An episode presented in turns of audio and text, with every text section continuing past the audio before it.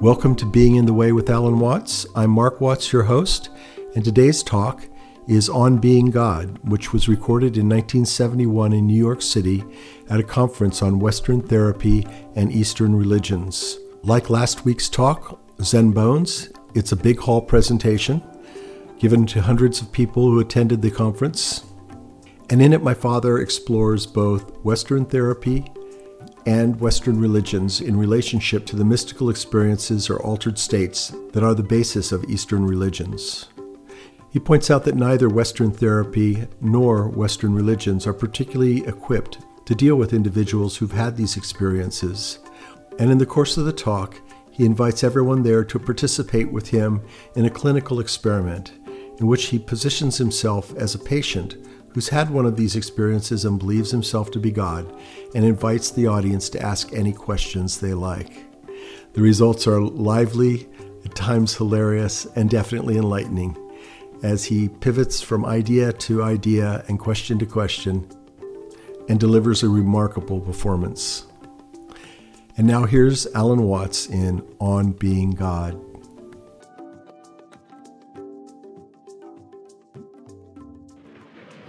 Between Western psychology, psychiatry, and psychotherapy, and the so called religions of Asia, there is common ground because both are interested in changing states of human consciousness.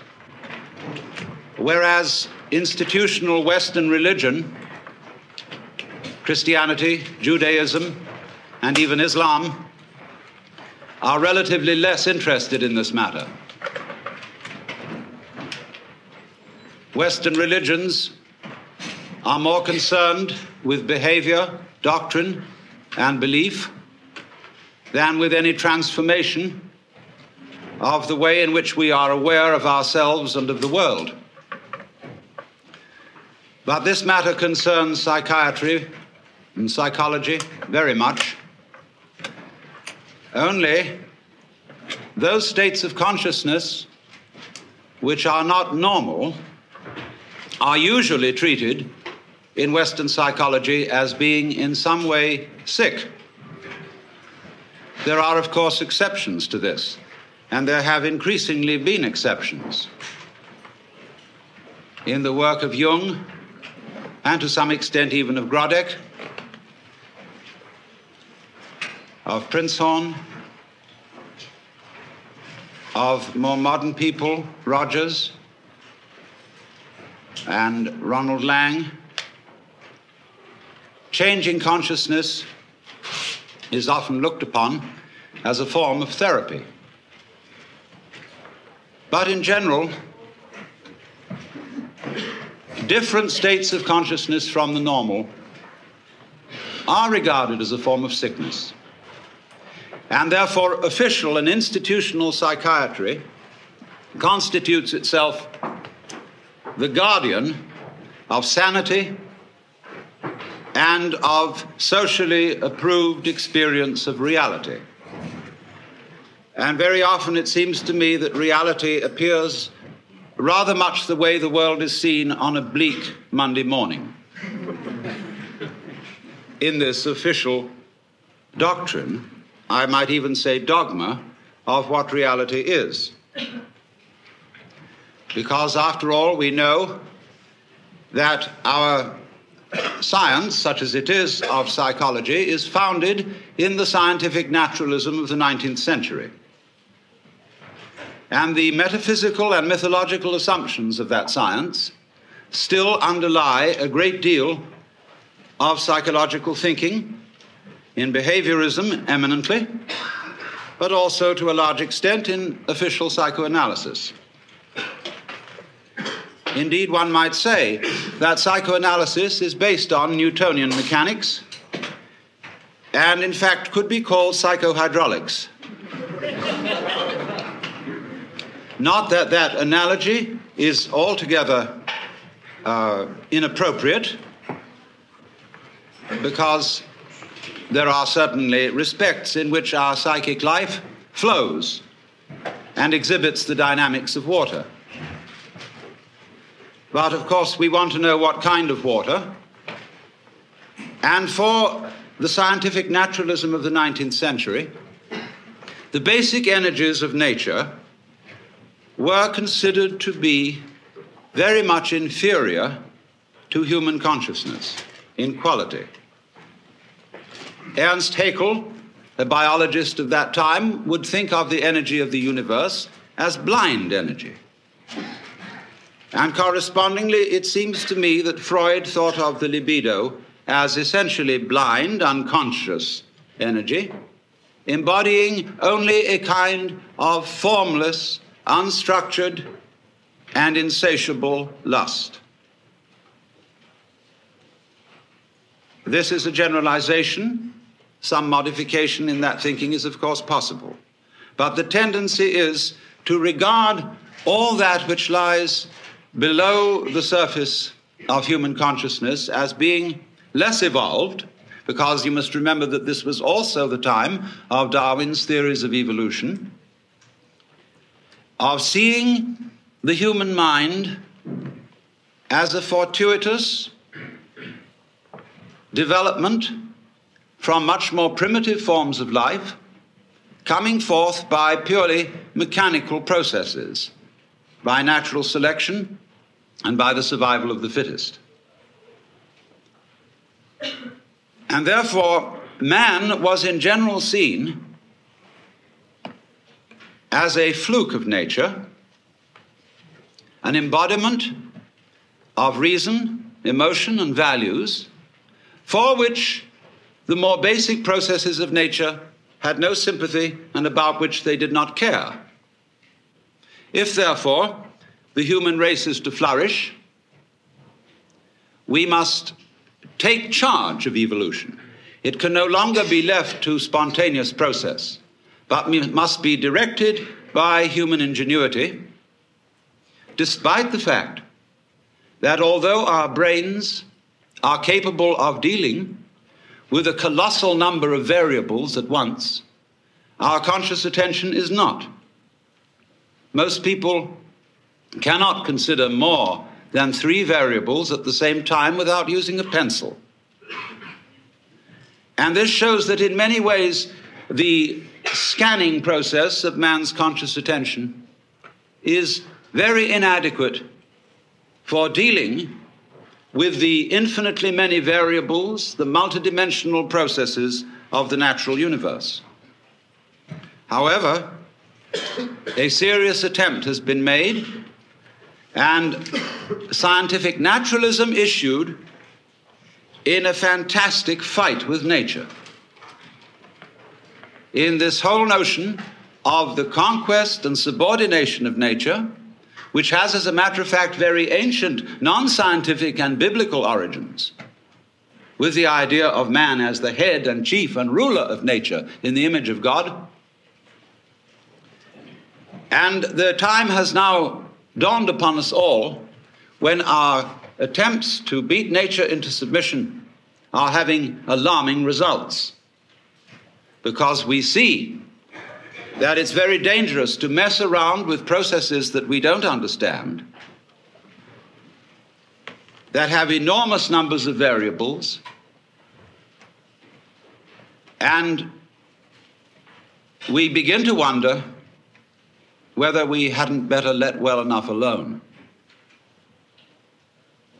At the same time, although I said that Western psychology had more in common or more common interest with Oriental religion than it does with Western religion, there is a sense in which psychiatry and psychotherapy are becoming the religion of the West. Psychoanalysis has much in common with the forms and procedures of institutional religion. There is, for example, apostolic succession. The passing down of mana, of qualified power to practice therapy from the father founder, Sigmund Freud, through his immediate apostles, to an enormous company of archbishops and bishops. Among whom there are, of course, as there were with Christianity, heresiarchs such as Jung and Groddeck and Rank and Reich. And uh, the, the heresiarchs are duly excommunicated and anathematized.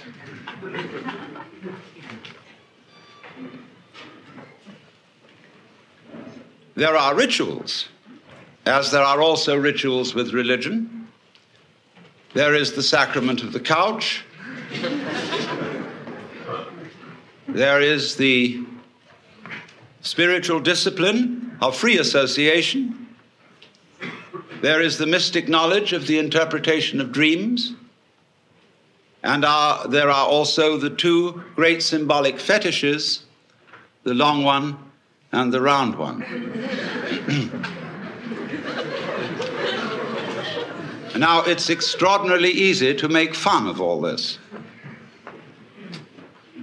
And we must not forget that we owe a tremendous debt to Freud, if for nothing else than pointing out that that much of ourselves of which we are aware in terms of the conscious ego is not really ourselves. It is something superficial. However, we define its nature, it is superficial. And the realities of human life are not under the gaze of its scanning process, at least not in the ordinary way. And that was a tremendous revelation. There's no question about that. But one sees troublesome signs when the doctrines and processes of psychiatry, psychoanalysis, and so forth become officialized. And I think Thomas Szasz, in his books, The Myth of Mental Illness and The Manufacture of Madness, is pointing out something extremely important to us, which is that, in effect, the psychological official of today is the priest. And that he is beginning to exercise the same sort of controls over human life as were exercised by the church in the Middle Ages. So that a professor of psychiatry at Columbia or Harvard or Yale medical schools has today the same sort of intellectual re- respectability and authority as the professor of theology at the University of Toledo or Padua would have had in the year 1400. Now, you must realize that the theologians of those days not simply believed in their cosmology and the theology, they almost knew it was true in the same way that our scientists know certain things to be true. Despite the fact that they change their opinions very often, while they hold them, they have in effect the force of dogma, as witness the anathematization of Velikovsky for his uncomfortable ideas. And therefore, there are heresies existing today which are persecuted in the same way as heresies were persecuted by the Holy Inquisition. And they are persecuted out of kindness, in exactly the same way that the Holy Inquisition persecuted heresy out of kindness and deep concern for human beings. That is unimaginable to us, but it was so. For after all, if you seriously believed that someone who did not hold the Catholic faith and who voluntarily rejected it would be tortured physically and spiritually forever and ever and ever in hell, you would resort to almost any means to preserve a fellow human being from such a fate, especially if the complaint or disease of heresy from which he suffered was infectious. You would first of all reason with him. And if he was not responsive to reason, you would resort to abuse and to forceful argument And if he was not responsive to that, you would give him shock treatment and bang him about. If that didn't work, the thumbscrew and the rack and the Iron Maiden. And if that didn't work as a last desperate resort, you would burn him at the stake in the pious hope that in the midst of those searing fires he would think better and make a last act of perfect contrition, and so be rescued from everlasting damnation. And you did all this when the spirit of this is going to hurt me more than it's going to hurt you. In the spirit of a surgeon who is very, very sorry indeed that he has to uh, make you undergo this extremely painful operation. But it is in your best interests, and there really is at least a 50 50 chance that you may survive. And so, therefore, in perfectly scientific medical spirit, people may be very arbitrarily and without due process deprived of their civil rights, incarcerated in prisons that are in many cases much worse than prisons for criminals, and generally left to rot, be neglected and ignored, and when bumptious, given shock treatment or put in solitary confinement. For what? Because they have unorthodox and heretical states of consciousness. A lot of these people are not dangerous until provoked into being dangerous by being ignored, by being treated as machines, and in generally defined as non human. And if you are defined as non human, there's precious little you can do about it. Because everything you say that sounds human will be taken as a kind of utterance of a mechanical man, as imitating humanness out of lunatic cunning. You will be suspicious. Everything you say will be listened to in a different way and with different ears. And you will have one hell of a time talking yourself out of it. Because there really are no rules as to what one must do when incarcerated for having unorthodox consciousness. There is no clear road to repentance. And this is found likewise in jails, where people are incarcerated on one to 10 year sentences, as in places like Vacaville, California. Where, when I visited such prisons, young men have come to me in perfect desperation, saying, I don't know what's happened to me because I want to uh, live like a decent citizen. I know I've done things that are wrong, but I simply don't know what, I, what is expected of me here. If I try to do what's expected, they say I'm compliant. And that seems to be some sort of a sickness. Thomas Szasz drew attention to this when he quoted a discussion of the types of school children who may very well need therapy. There were overachieving children, there were underachieving children, there were children who exhibited erratic patterns, there were children who were sort of dully mediocre. In fact, every sort of child can be given a diagnostic name for his behavior which sounds sick.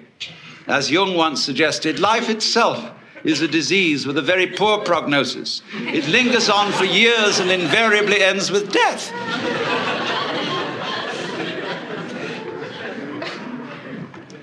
and I submit that in our present knowledge of the human mind, such power in the hands of psychiatrists is amazingly dangerous. For I would suggest that today we know about as much concerning the human mind as we knew about the galaxy in 1300. And that while there are indeed individuals who are certainly able to perform psychotherapy, it is the sheerest arrogance for anybody to say that he is officially qualified to do so. We do not know how it is done, just as we do not know, really, how musical, artistic, and literary genius is done. You cannot really teach it. You can put the tools for doing these things into people's hands, and you can show them how to use the tools. But whether they will use those tools with genius is quite unpredictable. And this is above all true of the art of psychotherapy. We don't know how it's done. We've got some vague ideas.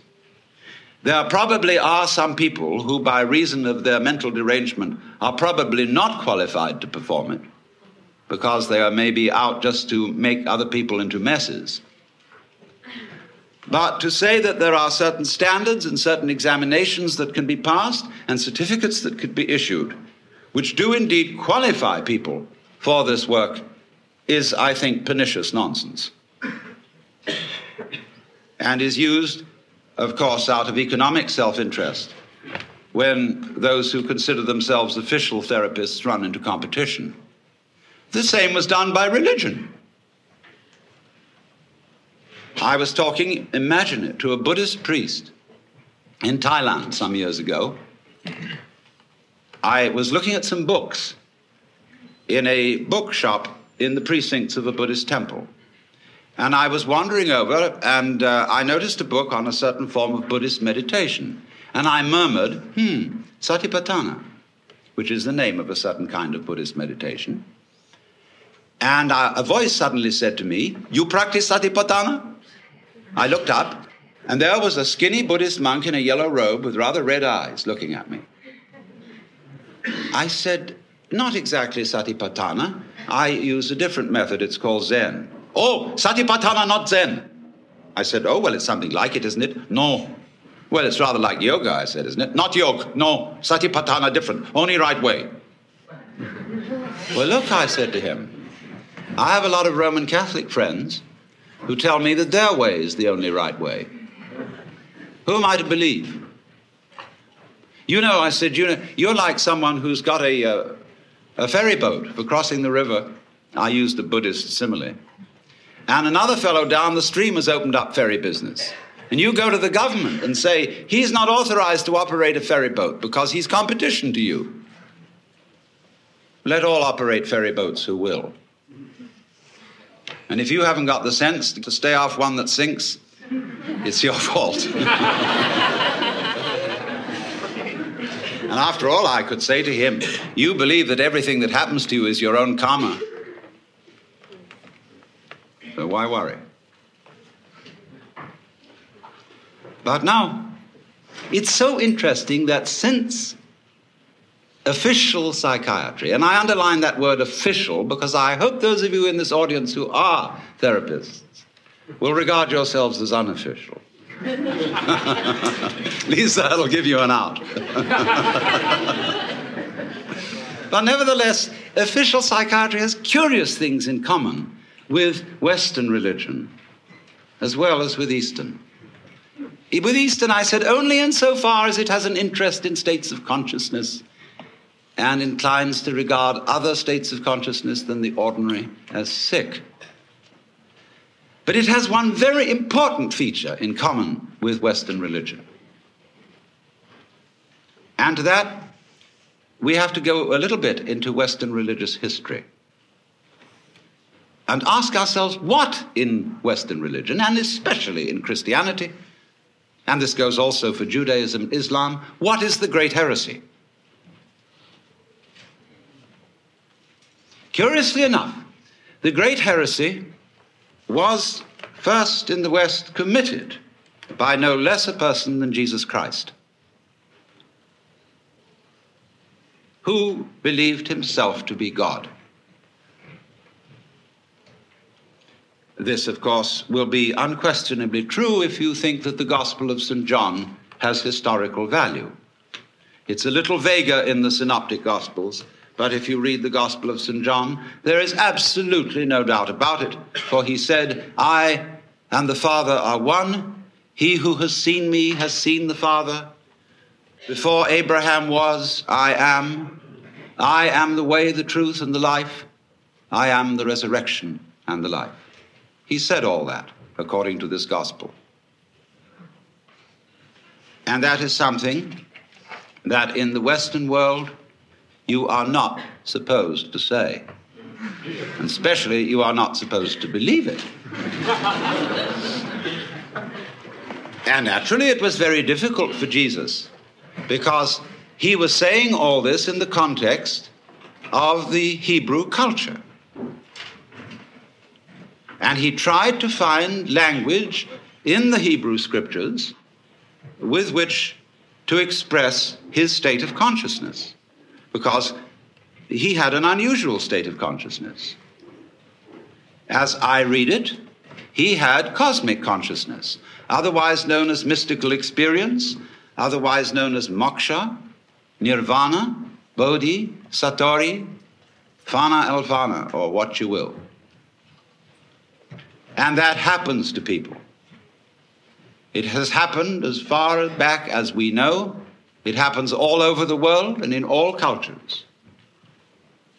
We don't know very much about it. We don't really know ways in which to make it happen because it seems to be of the nature of it that it is a spontaneous surprise. But it unquestionably happens. And most people keep their mouths shut about it when it does.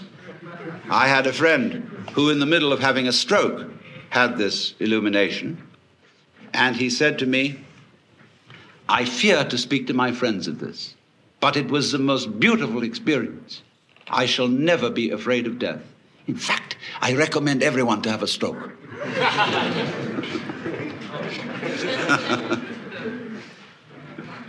this was my friend Jean Varda, lately deceased Greek painter. But Jesus certainly had this transformation of consciousness. And he was crucified for it. Why? Because he had committed an act of insubordination and treason against the cosmic government. Because if you believe that God is a monarch, an absolute, omniscient, and omnipotent authority, shall we say a sort of cosmic ego, then to claim to be that is to introduce democracy into the kingdom of heaven, to usurp divine authority, and to speak in its name without proper authorization. And they asked Jesus, By what authority do you speak? Of heaven or of men? And he was tricky about answering that one. He said, By what authority did John the Baptist speak? And they were nervous about answering that one. He could have asked, By what authority did Isaiah speak, etc., or Moses. But Moses became official authority. And if you could wangle it that what you said was simply an extension of what Moses said, because Rabbi so and so said it, who got it from Rabbi so and so, who got it from Rabbi so and so, who got it from Moses, then it's okay. Notice this that to be an authority today in the academic world depends on documentation. It's not enough to say, For I say unto you, you must put in your footnotes. And the more the footnotes, the more the authority, obviously. So, our dissertations tend to be books about books, about books about books, and our libraries multiply by mitosis.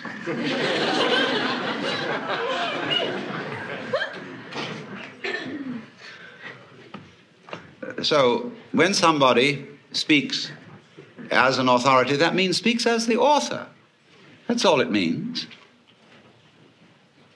It's a statement for which you, of which you are the author, and therefore for which you assume responsibility. That is to speak with authority. And to be original is likewise not to be freaky, but to speak from the origin. That is what Christians mean when they say to speak in the Spirit, to have your mouth possessed by the Holy Spirit, as they believe the mouth of Jesus was possessed by the Holy Spirit. So the gospel of Jesus, which of course was hushed up from its inception, was that wake up everybody and find out who you are. asking that, again in the Gospel of St. John, they, pointing to his disciples, may be one, even as you, Father, and I are one. And when he was accused of blasphemy, the Jews took up stones to stone him, you know. And he said, Many good works have I shown you from the Father, and from which of these do you stone me? And they said, For a good work we don't stone you, but for blasphemy, because you, being a man, make yourself God. Now listen to the reply. He said, Is it not written in your law, I have said ye are gods? And if that is what the scripture says, it can't be denied. So why do you tell me I blaspheme because I say I am a son of God? No answer. Because I said I am a son of God. It doesn't say that in your King James translation. It says I am the son of God.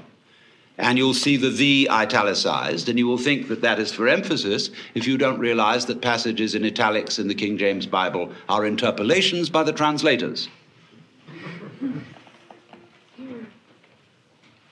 So, son of, in Hebrew and in Arabic, means of the nature of. When we call someone a son of a bitch, we mean bitchy. And so, if you call someone a son of God, you mean divine, of the nature of God. As the Nicene Creed subsequently defined it, he is of one substance with the Father. But what happened was that this being blasphemy for the Jews. It became blasphemy for the Christians, for anyone else than Jesus to say it. They said, okay, baby, it was so with you, but there it stops. No more of this business. And as a result of that, Jesus was made irrelevant by pedestalization, by being kicked upstairs.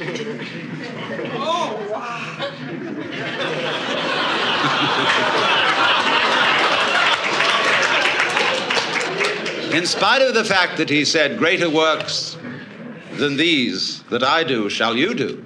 Oh no. Upstairs with you, baby. Because uh, we just can't have that sort of thing going on in a monarchical universe. We are not going to have democracy in the kingdom of heaven. So, this is why the gospel is impossible, because we are supposed to follow the example of Christ, where he says, for example, Be not anxious for the morrow.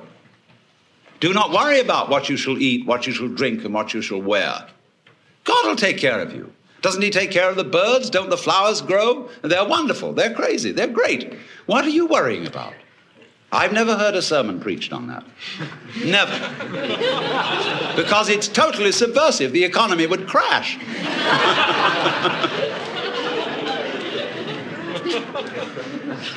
so they say, oh, yes, that's all very well, but he was the boss's son. See, he had that colossal advantage. Take up your cross and follow him. Hey, but wait a minute.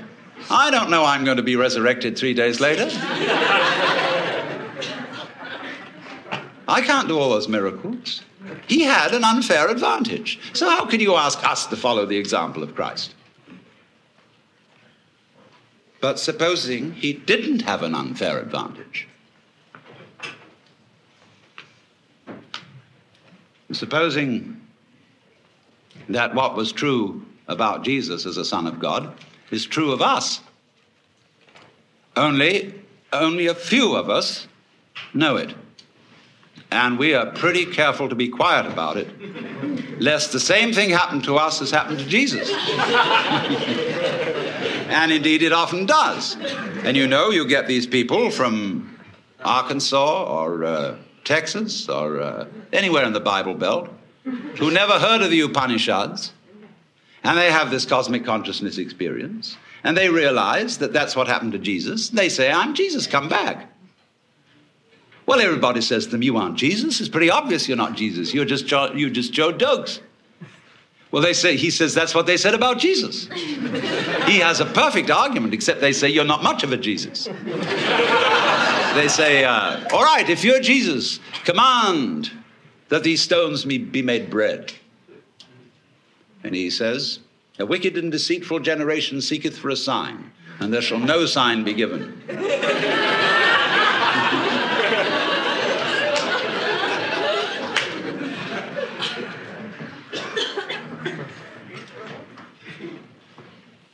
now, why talk about this?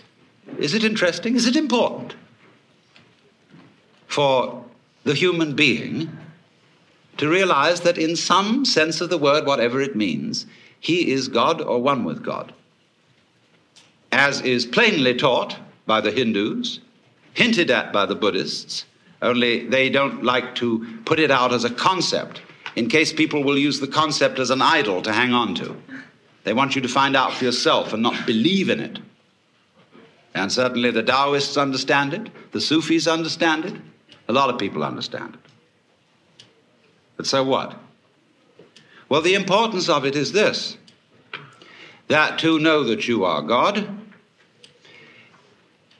is another way of saying that you feel completely with this universe. You feel profoundly rooted in it and connected with it.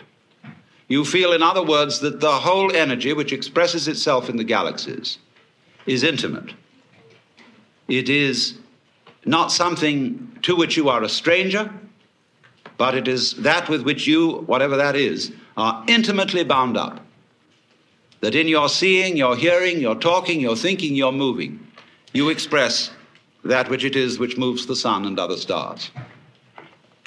And if you don't know that, if you don't feel that, well, naturally you feel alien. You feel a stranger in the world. And if you feel a stranger, you feel hostile. And therefore, you start to bulldoze things about, to beat it up, and to try and make the world submit to your will, and you become a real troublemaker. So I feel also uh, one reason why you become hostile is that feeling that you were just brought into this place, that your father and mother went up to some monkey business that they probably shouldn't have done, or it was bad rubber goods, and as a result of this, here you are, and you didn't ask to be here. Well, you always feel you can turn around and blame them. You can blame somebody. You can blame the government. You can blame the rascals. You can blame the, blame the cheaters. Always supposing you yourself aren't a rascal, which is a long odds. Uh, you always can blame someone and say, I didn't ask for it. Take it away. And yet, and yet, and yet, very few people are all too ready to take it away. Camus said that the only serious philosophical problem is whether or not to commit suicide. And if you don't, if you don't say take it away, what are you going to do? You've really got to assume responsibility for it. You've got to say yes to what happens. It's my karma. And that doesn't mean merely, there are many misinterpretations of the doctrine of karma. It's usually and popularly understood is that what happens to you, either fortunate or unfortunate, is the result of good or bad deeds in a previous life. Well, that's popular superstition. The real meaning of karma, the word in Sanskrit means simply doing. And if I say of an event, it is your karma, it is saying it is your doing. So the exposition, a book which would expound karma, would be not so much a whodunit as a youdunit. but that seems fantastic. Now, therefore, what I propose we do is that we, um, instead of just ideologizing, we have a clinical experience. You know, in psychiatric school, in medical school, it's very usual for a doctor to bring a patient out in front of the students and talk with the patient. As a kind of demonstration, he says, I want you to recognize the difference between a psychopath and a manic depressive or a schizophrenic or something. They don't know what all these things mean. And uh, especially the schizophrenia. And uh, so he, he has a, a dialogue with the patient right there.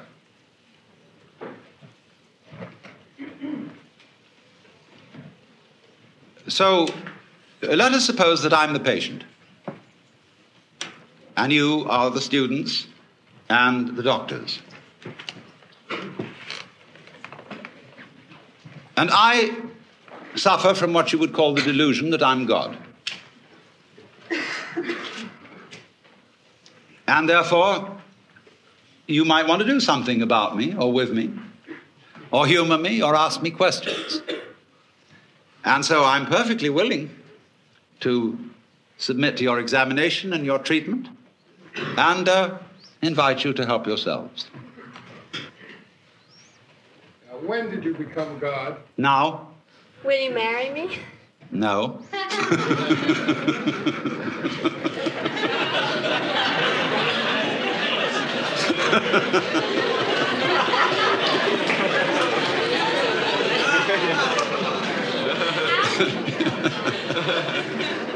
yes, God, uh, you sleep on your stomach or your back? sleeping is like politics. One sleeps on the right side, and then when you're tired of that, you sleep on the left. When you're tired of that, you sleep on your back, and when you're tired of that, you sleep on your stomach. And it is thus that the world goes round.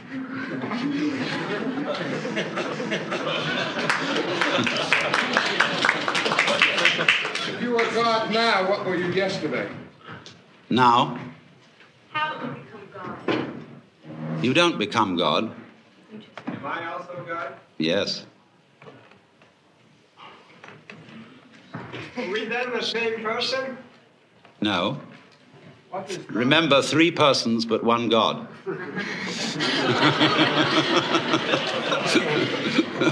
God, could you tell us a little about Satan? Could I tell you a little bit about Satan? Yes. Uh, although the matter is a little esoteric, but uh, I told you all about it in the book of Job, where you will see that in the court of heaven, Satan is the district attorney. He is not, as Christians imagine, the enemy of heaven and the enemy of mankind. He's merely the person who sees the bad side of things and carries out the dirty work. And therefore, he saw Job and wondered whether Job really was as great a guy as he seemed to be, and suggested that God should appoint a committee of investigation to find out. And the committee did its work very thoroughly, but the case went against Satan because it was proved in the end that Job was an honorable man. Now, you notice that although we pay the salary of the district attorney, whenever there's a great criminal case before the public eye, people begin to take the side of the underdog. And the prosecutor always has less public sympathy than the defense, except in political trials. on the right hand of God, and you know the defense is always on the right hand of the judge in court, is our only mediator and advocate, which is the phrase referring to Jesus Christ our Lord. So there is the defense and there is the prosecution. And it is the function of Satan to be the prosecutor. There is a good deal more to it than that, because before all this started, as in a stage play, there was an arrangement in the green room before coming on stage in which uh, certain things were understood, but that are only to be revealed uh, when the curtain goes down at the end of the play.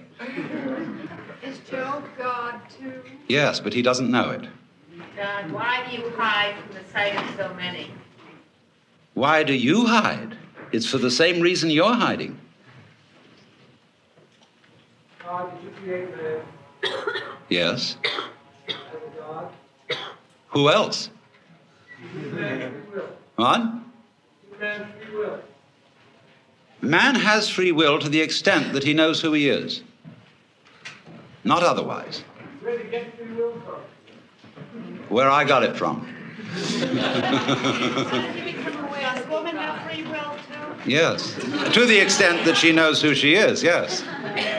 If man has free will to know just what he is, and man is God, then you're saying then you'd say that you are no more than any God in this room, or any man. That is correct. I'm no more God than any of you. Then you only have the power to know who you are. Well, that is say- saying quite a bit, yes.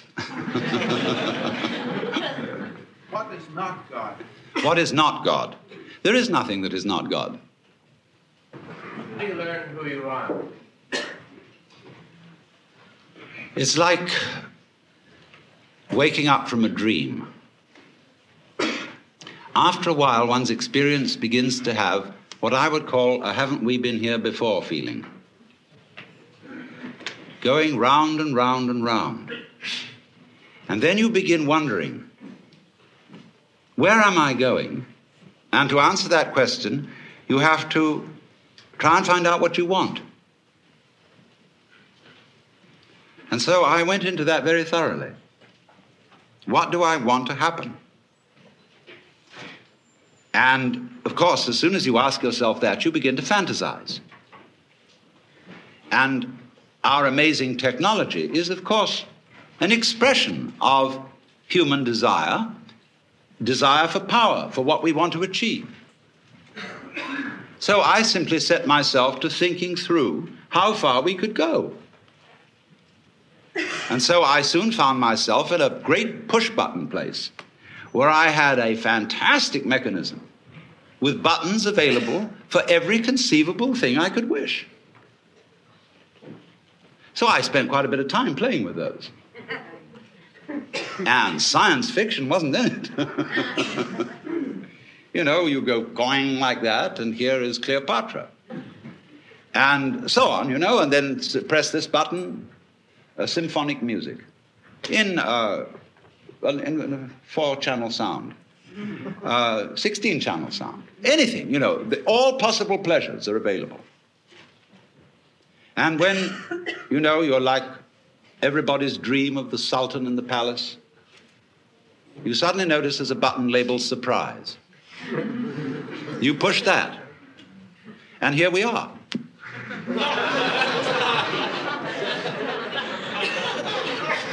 Is boredom a problem? Yes, boredom is, of course, the problem. Uh, boredom is, is the other side of creativity. And the energy of creation has as its, that is the yang, the yin side of that energy is called boredom. Everything, of course, is fundamentally yang and yin. If you understand that, you really don't need to understand anything else.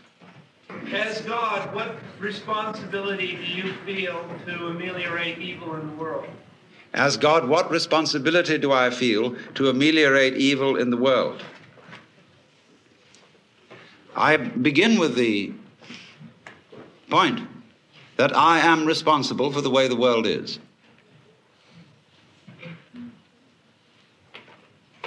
If I couldn't feel that, I'd have to blame somebody else. I'm not willing to do that because I know that under various changing circumstances, it might be appropriate for me to be as big a rascal as rascals have been. Now, as to improving the world, the world is always improving. It may look to some people slow, but it's improving even when it is declining. Because the world works in an undulatory process, like a wave.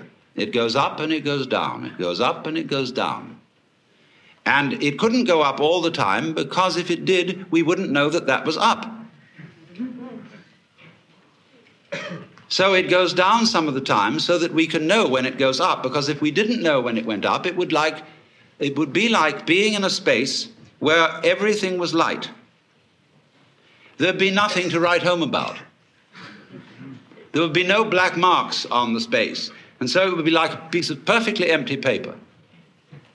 Similarly, to be in a completely black space would also be a kind of unconsciousness with nothing to write home about. As there'd be nothing, nothing would make any difference.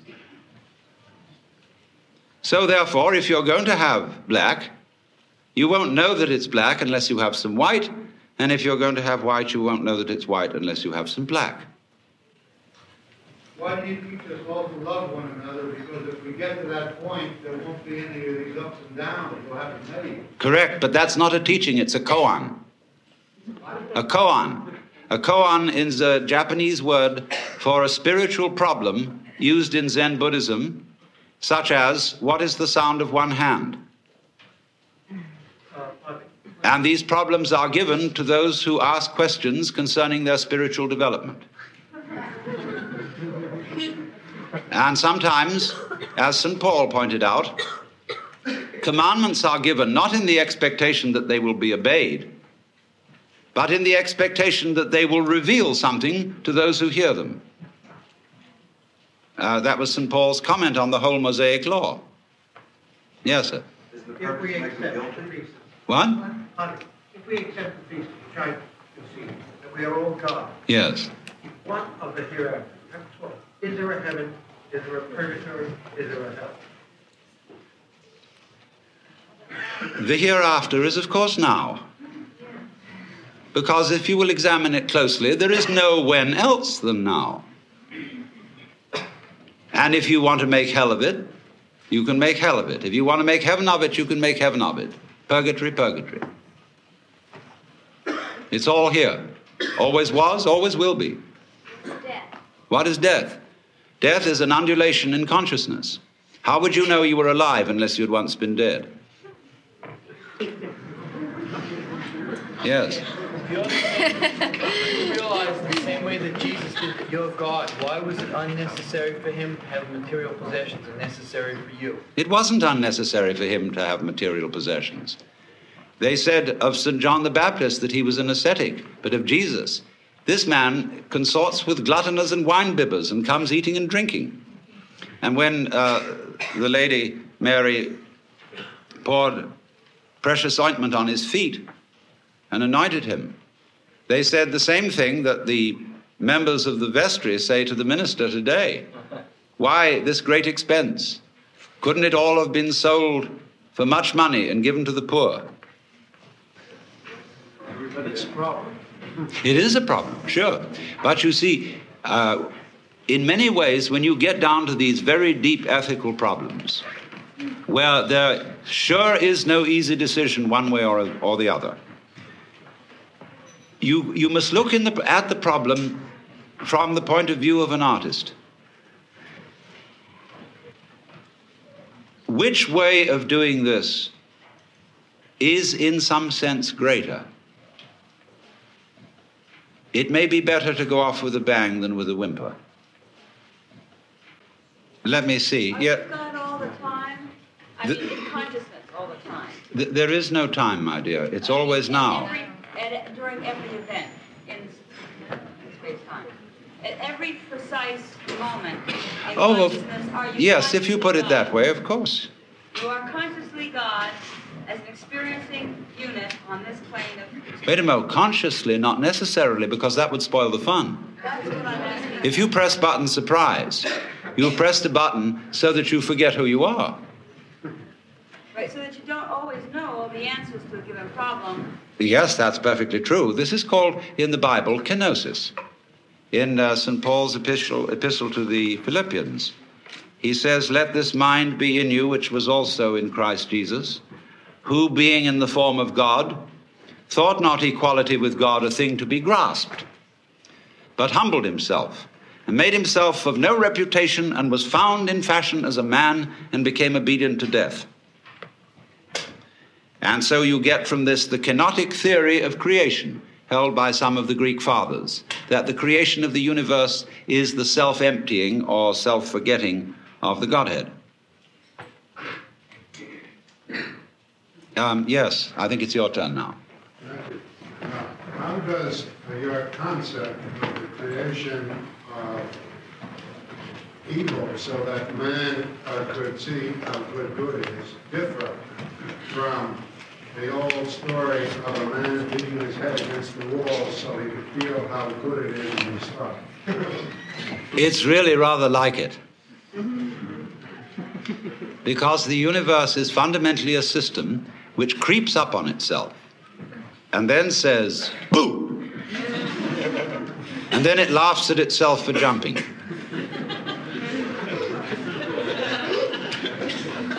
And you see, every time it does it, it forgets that it did it before. so it never becomes a bore. yes, the lady in red. Can you make yourself into a point consciousness and travel around the cosmos, such as Dr. Lilly was speaking of last night in talking about Satori? Yes, but it isn't necessary to travel. The question is can I make myself into a point of consciousness and travel around the cosmos and uh, see things from all sorts of places? I say, yes, but it isn't necessary to travel. One is already there.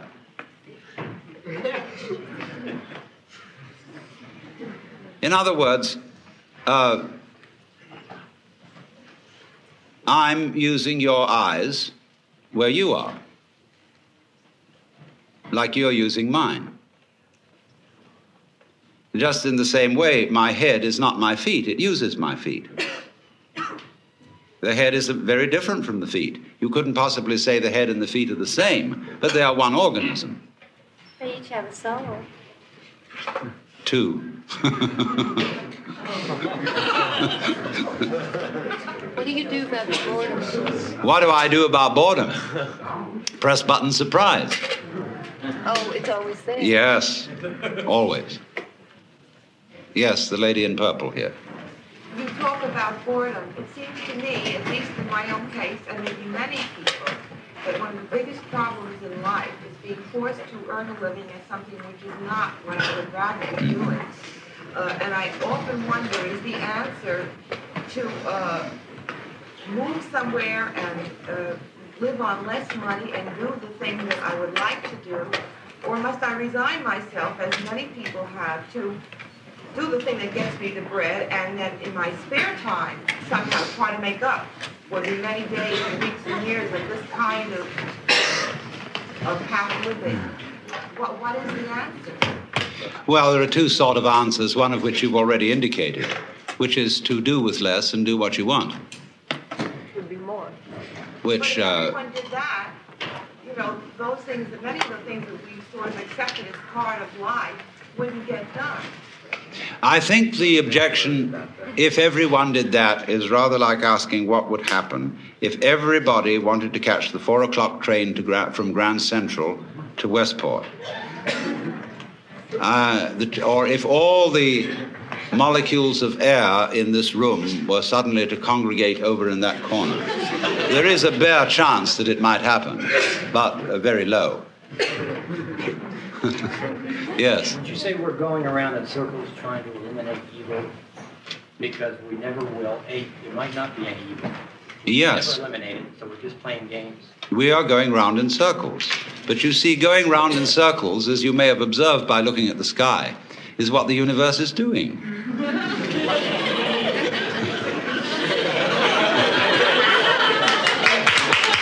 You see, before,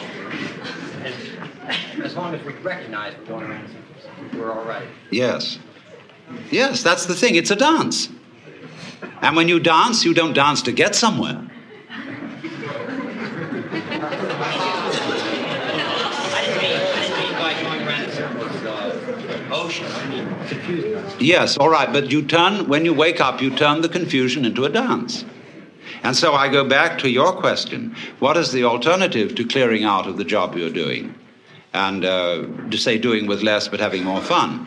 Well, there are ways of making almost any activity into a dance. Uh, supposing you had to drive a bus in New York, which is a very harrowing job in the ordinary way, you must not take seriously anything about it. This is the first rule. That uh, it doesn't matter a damn if you don't get there on time, but it would be fun to go as fast as is consistent with safety. And therefore, you swing that bus and you, you, you play things with the horn. You take the whole thing lightly, as if uh, it is not serious. And because and this is the nature, say, in ritual, when you have a procession. Now, people who don't understand religion don't know how to make the right kind of processions. There are those who go a military march, and they don't understand it because their objective is to get there. There are those who dawdle like ducks, and uh, they don't understand because they are trying to be dignified. On the other hand, there are those who walk as if they had already arrived. And this is the way kings walk. Because a king is the center, and he is always where it's at. Where it's at is where the king is by definition.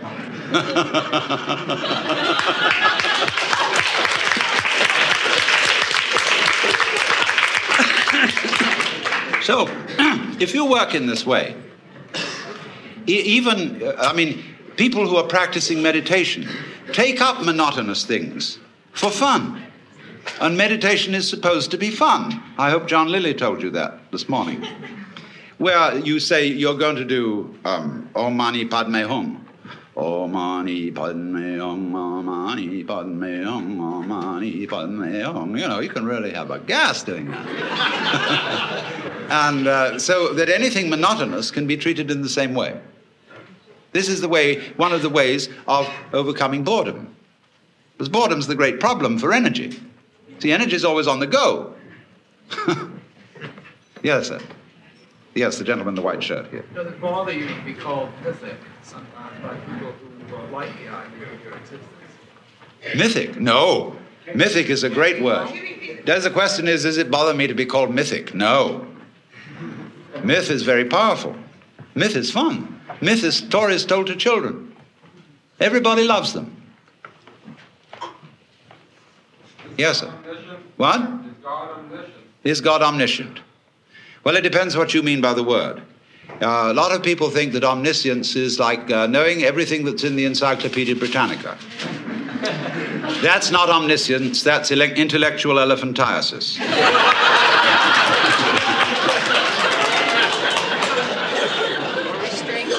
Now, you see, let me explain this question because it's always important.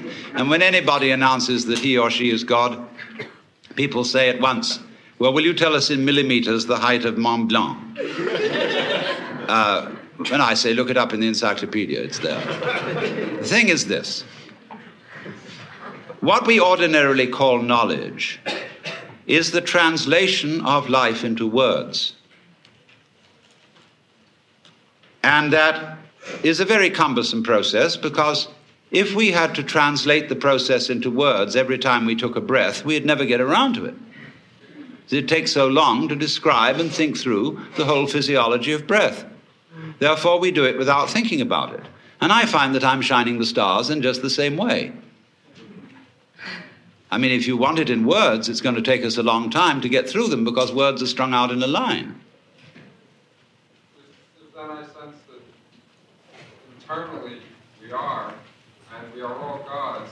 How come, as a god, since you have said that we are all gods, and therefore I am a god, how come I find such difficulty in recognizing, understanding, or finding peace and tranquility within myself? How do you, if you are God, how do you find such difficulty in finding peace and tranquility in yourself? That's because you're looking for it away from the place in which you are. You are seeking it apart from the experience which you have at this moment. And you are regarding that experience and saying, that's pretty lousy, I'd like something better than that. But the trouble with that is that it splits you in two pieces. And once you're split in two pieces, you're lost. Because you've made a difference between the experience you are now having on the one hand and yourself who is having it on the other. And you wish you could get away from that experience. Now, the truth of the matter is you can't because you are what you experience. It's a myth purely that there is some sort of experiencer who has the experience. You are what you know, because it is not I know something, there is simply a process called the knowing. You could say the knowing, like the world, has two poles, north and south. And so the knowing ball has the knower and the known, but only in that sense. Now, knowing changes, it changes itself. But if you try to stand outside it and change it, it'll be like standing outside your hand and trying to move your hand from outside. And so comes the difficulty.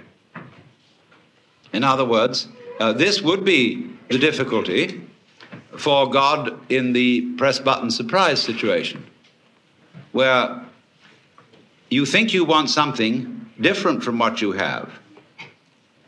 But if you do think that, you've got to ask yourself the question what it is that you really want. This is the most fundamentally important question. And you will find, if you go into it very, very deeply, that you have it. Now, you may change your mind about it, but you do have what you want. God, caught on fire, I would find myself so scared that I wonder if I would also feel that I was God, and uh, if I am God and scared, um, what do I do about that? Well, uh, one of the ways of not being bored is to scare yourself. Yes. Don't we all go to the we go to the movies uh, just to be scared? We put certain limits on it, indeed, before we go and say it's a well, this isn't really going to happen. It's only a play or a movie. And therefore, while we see the safe outline of the proscenium arch, back in the back of our minds as a sort of Hintergedanke, we know it's only a play. I'm talking about when it isn't only. How do you know it isn't?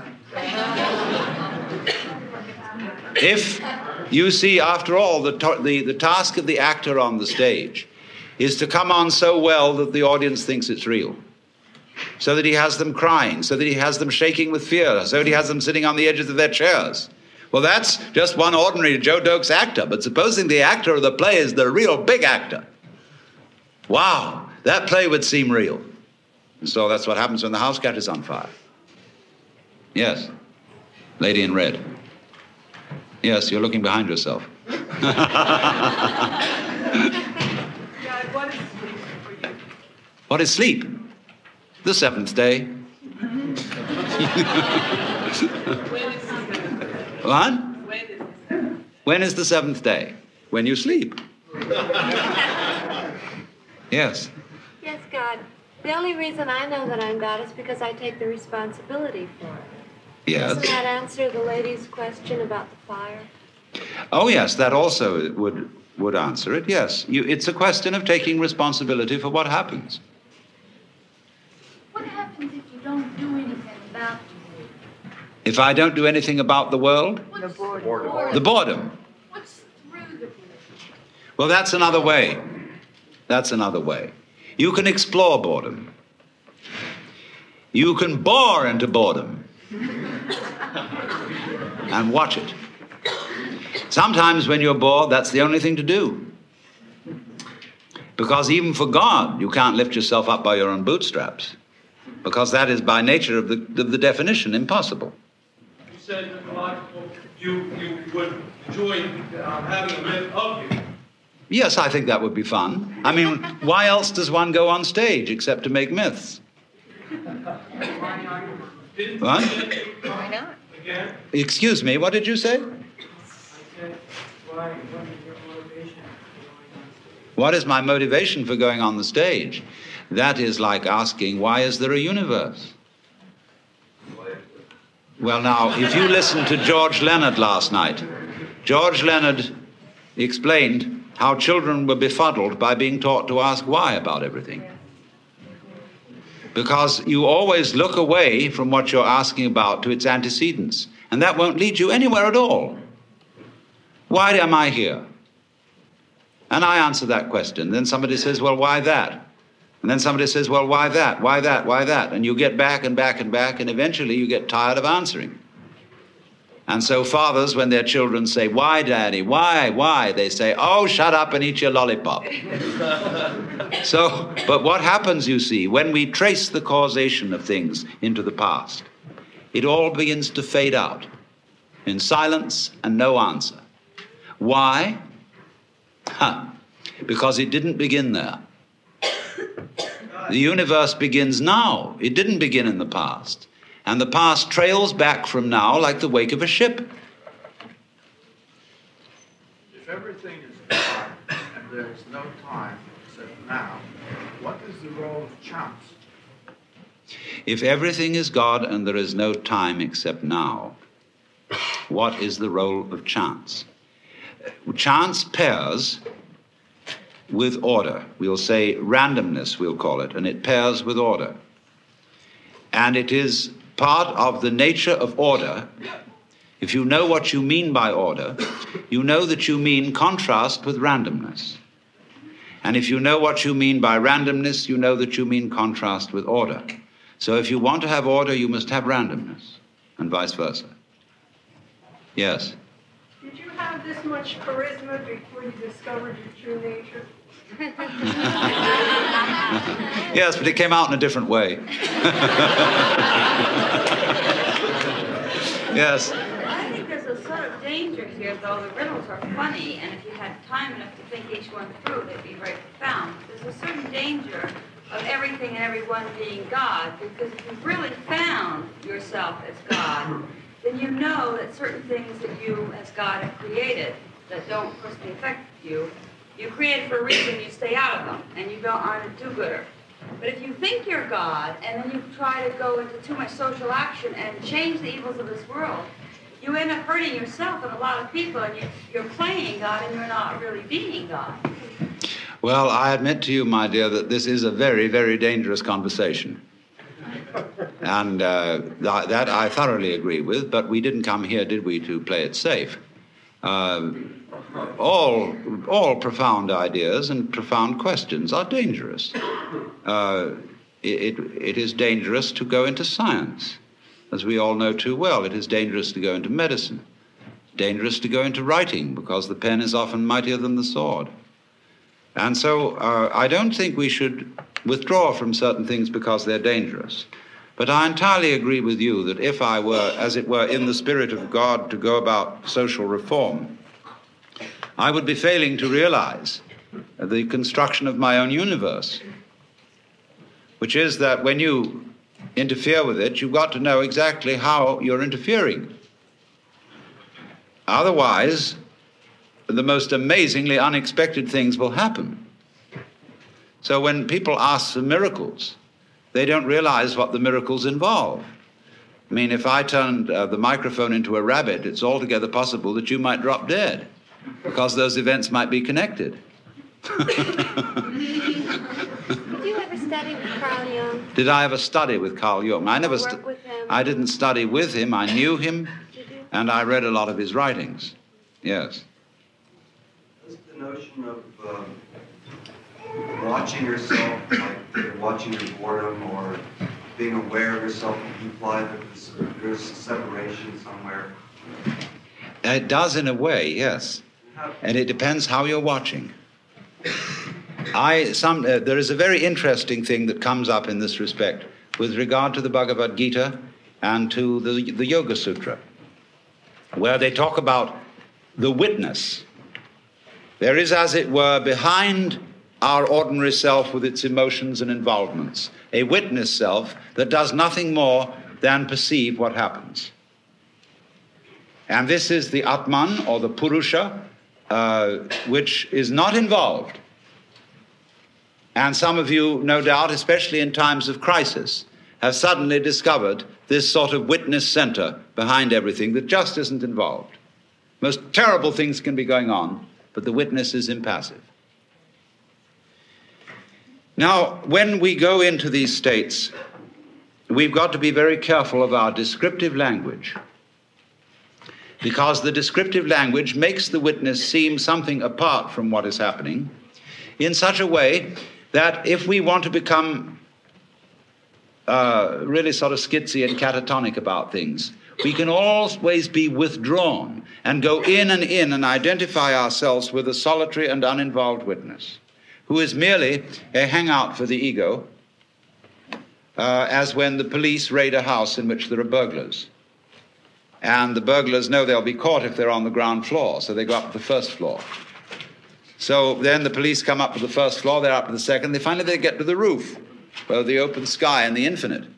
And in this way, this was why the Buddha did not teach about the Atman, the real self within us, because he knew people would use the real self as a hideout for the ego. And so, when, uh, say, Krishnamurti tries to explain this, he, he doesn't talk about the witness. He talks about awareness, and people say to him, But who is aware? What is aware? And he seems a little sticky in his answer here because what is, what is the matter is that the people asking the question are bewitched by grammar. They are using a language in which it is part of the grammatical convention that the verb always have a noun subject. Now, how on earth do verbs get started by nouns? I ask you. How can a thing start a process?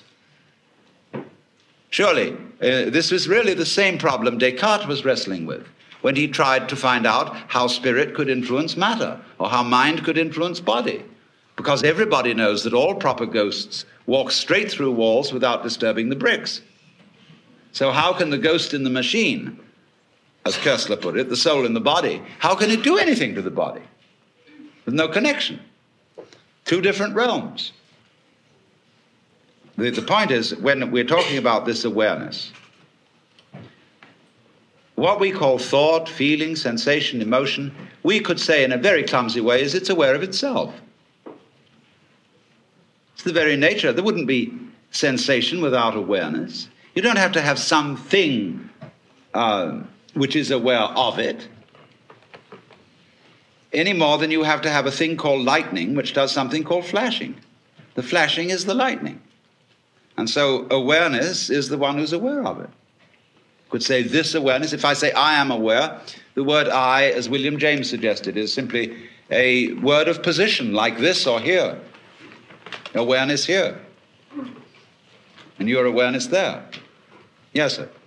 It's like, like one great koan that we're all before. Yes, life is like one great koan. Uh,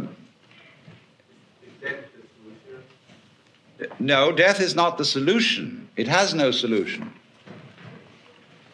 Otherwise, uh, it wouldn't happen. You see, the thing is like this this is what is hard for Westerners, especially, to understand. I said, if you understand the yang and the yin, you don't need to ask any further questions. And all you I Ching buffs uh, ought to know this by now. What is not a component of Western common sense is that nothing is something. Now, that may sound a little contradictory, but I think I can explain it.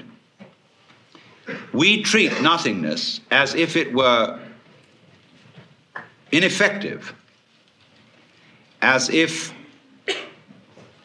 it wasn't really important at all.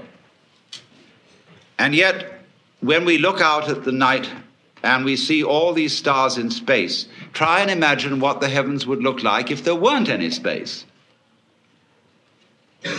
Then obviously there wouldn't be any stars. I mean, you could think that they would all be jammed together in a lump. There are various objections to that. How would you see the edge of the lump and know it was a lump without space around it? Furthermore, we know uh, when we investigate the constitution of matter physically that at the atomic level, there's more space in something than there is anything else. Most of it is empty, and which led a physicist at the Argonne lab at the University of Chicago, who had become a little nutty. He was so impressed with the emptiness of matter that he went around in the most enormous padded slippers in case he should fall through the floor.